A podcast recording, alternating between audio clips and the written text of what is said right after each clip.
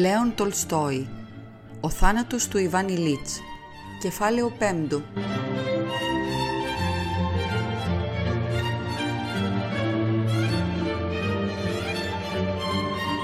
Έτσι κυλούσαν οι μέρες κάπου ένα-δυο μήνες τώρα. Παραμονές της πρωτοχρονιάς, στην πόλη που ζούσαν, κατέφθασε ο κουνιάδος του, που τον φιλοξενούσαν σπίτι τους. Ο Ιβάν Ηλίτς ήταν στο δικαστήριο. Η Πρασκόβια Φιοντόροβνα είχε βγει για ψώνια.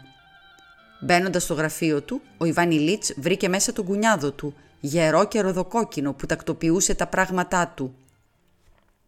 Με τον ερχομό του Ιβάν Ηλίτς, ο φιλοξενούμενος σήκωσε το κεφάλι του και τον κοίταξε μια στιγμή χωρίς να βγάζει μιλιά. Ετούτη η ματιά του τα είπε όλα του Ιβάν Ηλίτς. Ο κουνιάδος άνοιξε το στόμα για να βγάλει μια κραυγή και συγκρατήθηκε. Η κίνηση όμως επιβεβαίωσε τα πάντα. «Τι, άλλαξα» «Ναι, μια κάποια αλλαγή υπάρχει». Μα όσο και αν προσπάθησε μετά ο Ιβάν Ηλίτς να ξαναφέρει τον κουνιάδο στη συζήτηση για την εξωτερική εμφάνισή του, ο άλλος δεν απαντούσε. Γύρισε και η Πρασκόβια Φιοντόροβνα και ο αδελφός της πήγε να τη συναντήσει. Ο Ιβάν Ηλίτς κλείδωσε από μέσα την πόρτα και άρχισε να κοιτιέται στον καθρέφτη. Στην αρχή κατά πρόσωπο, ύστερα προφίλ. Πήρε στα χέρια του τη φωτογραφία που είχαν βγει οι δυο τους με τη σύζυγο και άρχισε να συγκρίνει το πορτρέτο με την εικόνα που έβλεπε στον καθρέφτη.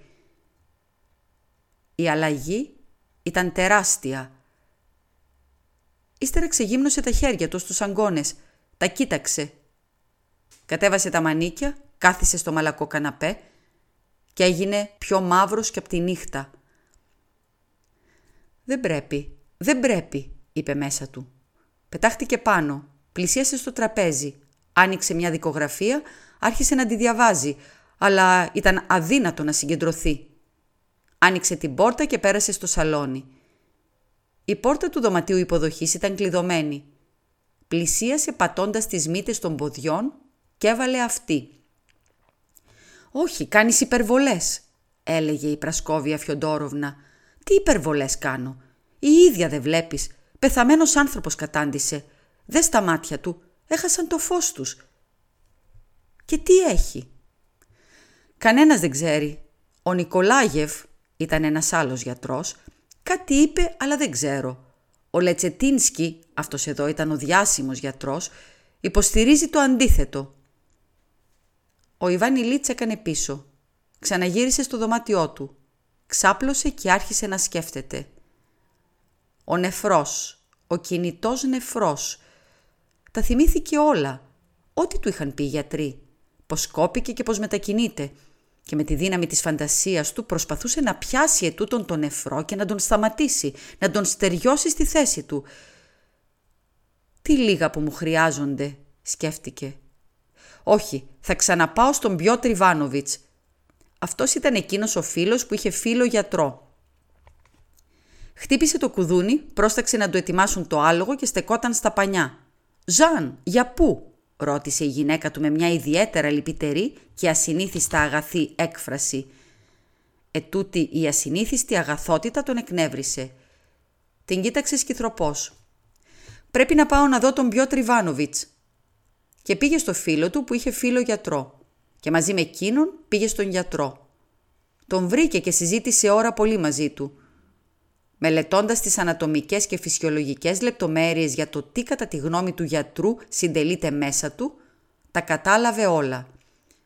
Μέσα στο τυφλό έντερο υπήρχε ένα πραγματάκι, ένα τόσο δά πραγματάκι.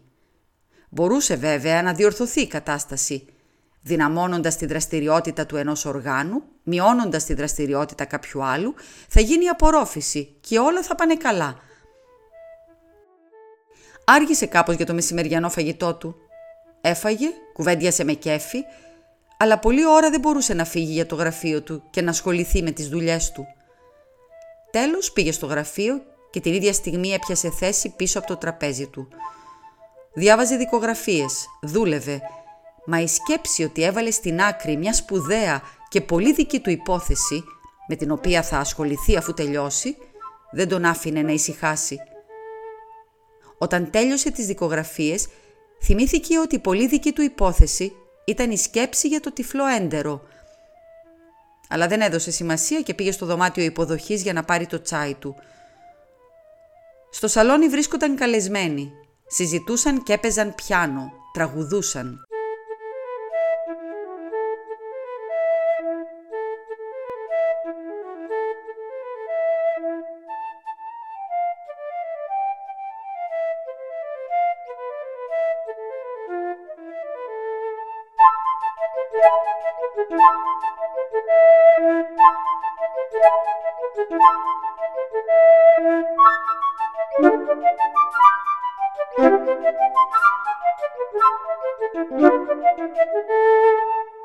Ήταν ο ανακριτής, ο λατρευτός μνηστήρας της κόρης του. Ο Ιβάνι Λίτς πέρασε τη βραδιά, κατά τις εκτιμήσεις της Πρασκόβιας Φιοντόροβνας, πιο χαρούμενος από ό,τι τις άλλες. Δεν ξεχνούσε όμως ούτε λεπτό ότι ανέβαλε για πιο ύστερα σπουδαίες σκέψεις για το τυφλό έντερο. Στις 11 η ώρα τους αποχαιρέτησε και πήγε στο δωμάτιό του. Από τον καιρό της αρρώστιας κοιμόταν μόνος του, στο μικρό δωματιάκι δίπλα στο γραφείο. Πήγε, ξεντήθηκε και πήρε ένα μυθιστόρημα του Ζολά, αλλά δεν μπορούσε να το διαβάσει, γιατί τον απασχολούσαν οι σκέψεις του. Και μέσα στη φαντασία του συντελούνταν η επιθυμητή διόρθωση του τυφλού εντέρου. Απορροφούνταν, πετιόντουσαν τα περιτά, υποκαθιστούνταν η σωστή λειτουργία. «Ναι, βέβαια, έτσι είναι», είπε μέσα του. «Μόνο που πρέπει να βοηθήσουμε τη φύση». Θυμήθηκε το γιατρικό. Ανασηκώθηκε, το πήρε, ξάπλωσε ανάσκελα, παρακολουθώντας πόσο ευεργετικά επιδρά το γιατρικό και κατά πώς εξαφανίζει τον πόνο. Μόνο που πρέπει να το παίρνω κανονικά και να αποφεύγω τις αρνητικές επιδράσεις.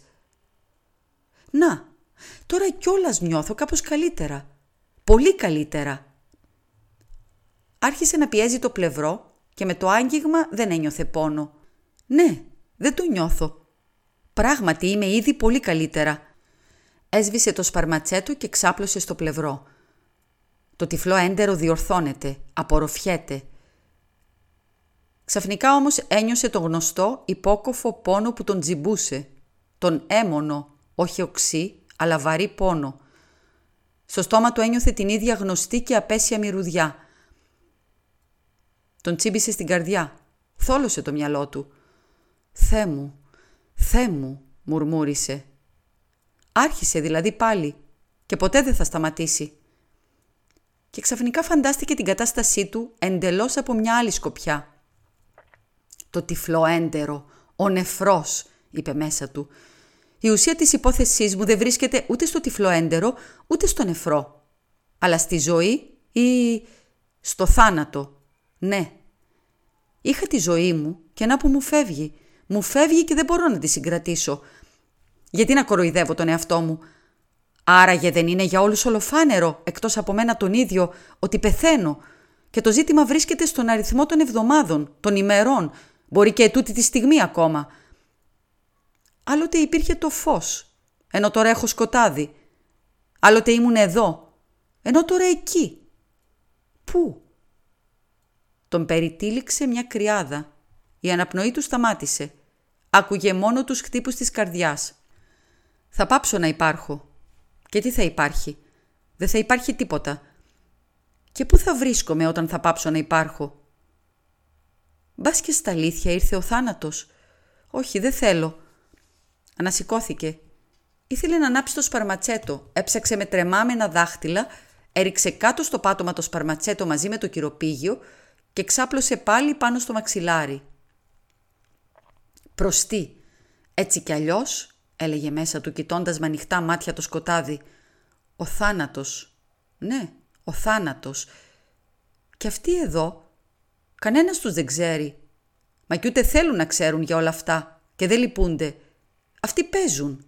Άκουγε τα απόμακρα πίσω από την πόρτα ξεσπάσματα της φωνής και τα ρητορνέλα. Το ίδιο τους κάνει. Κι όμως θα πεθάνουν κι αυτοί. Ανόητοι. Εγώ νωρίτερα, εκείνοι αργότερα. Και αυτοί τα ίδια θα πάθουν.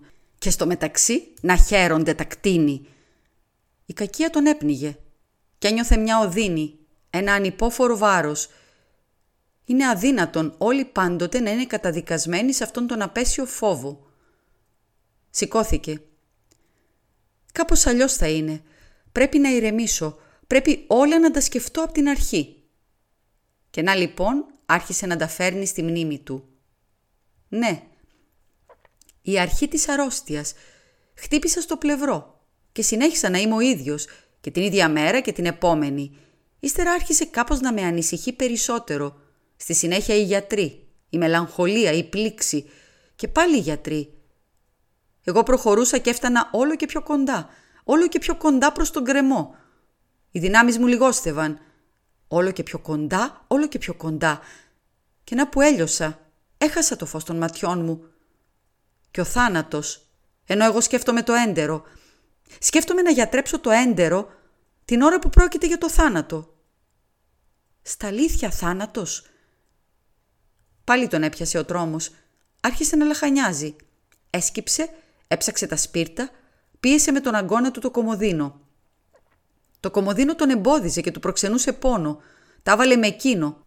Το πίεσε με αγανάκτηση ακόμα πιο δυνατά και έριξε κάτω το κομοδίνο. Και με απόγνωση, λαχανιάζοντας, ξάπλωσε ανάσκελα, περιμένοντας να έρθει ο θάνατος ετούτη εδώ τη στιγμή. Την ίδια ώρα έφευγαν και οι φιλοξενούμενοι. Η Πρασκόβια Φιοντόροβνα τους ξεπροβοδούσε. Άκουσε ότι κάτι έπεσε και μπήκε στο διπλανό δωμάτιο. «Τι έπαθες» «Τίποτα. Το έριξα κάτω χωρίς να το θέλω». Η γυναίκα βγήκε έξω και γύρισε φέρνοντας ένα σπαρματσέτο. Κοίτονταν ξαπλωμένος και ανέπνεε βαριά και συχνά, σαν τον άνθρωπο που έκοψε χιλιόμετρα τροχάδιν και την κοιτούσε με ορθάνυχτα, σταματημένα μάτια. «Τι έπαθε Ζαν» «Τίποτα, το έριξα κάτω». «Τι να της πω, δεν θα με καταλάβει», σκεφτόταν. Και πράγματι, τίποτα δεν κατάλαβε. Σήκωσε το κυροπήγιο, του άναψε το σπαρματσέτο και έφυγε βιαστική. Έπρεπε να ξεπροβοδήσει και έναν προσκαλεσμένο ακόμα. Όταν επέστρεψε ήταν το ίδιο ξεπλωμένος σαν άσκελα, κοιτάζοντας το ταβάνι. «Τι έχεις, αισθάνεσαι χειρότερα» «Ναι». Κούνησε το κεφάλι της, κάθισε. «Ξέρεις, Ζαν, τι σκέφτομαι. Γιατί να μην προσκαλέσουμε το Λετσετίνσκι σπίτι μας» Τούτο σήμαινε να καλέσουν το διάσημο γιατρό χωρίς να λυπηθούν τα λεφτά. Χαμογέλασε με κακία και είπε «Όχι». Εκείνη κάθισε λίγο, πλησίασε και τον φίλησε στο μέτωπο. Την ώρα που τον φιλούσε, εκείνος τη μισούσε με όλες τις δυνάμεις της ψυχής του και χρειάστηκε να κάνει προσπάθειες για να μην την αποθήσει. «Αντίο, να δώσει ο Θεός να κοιμηθείς». «Ναι»,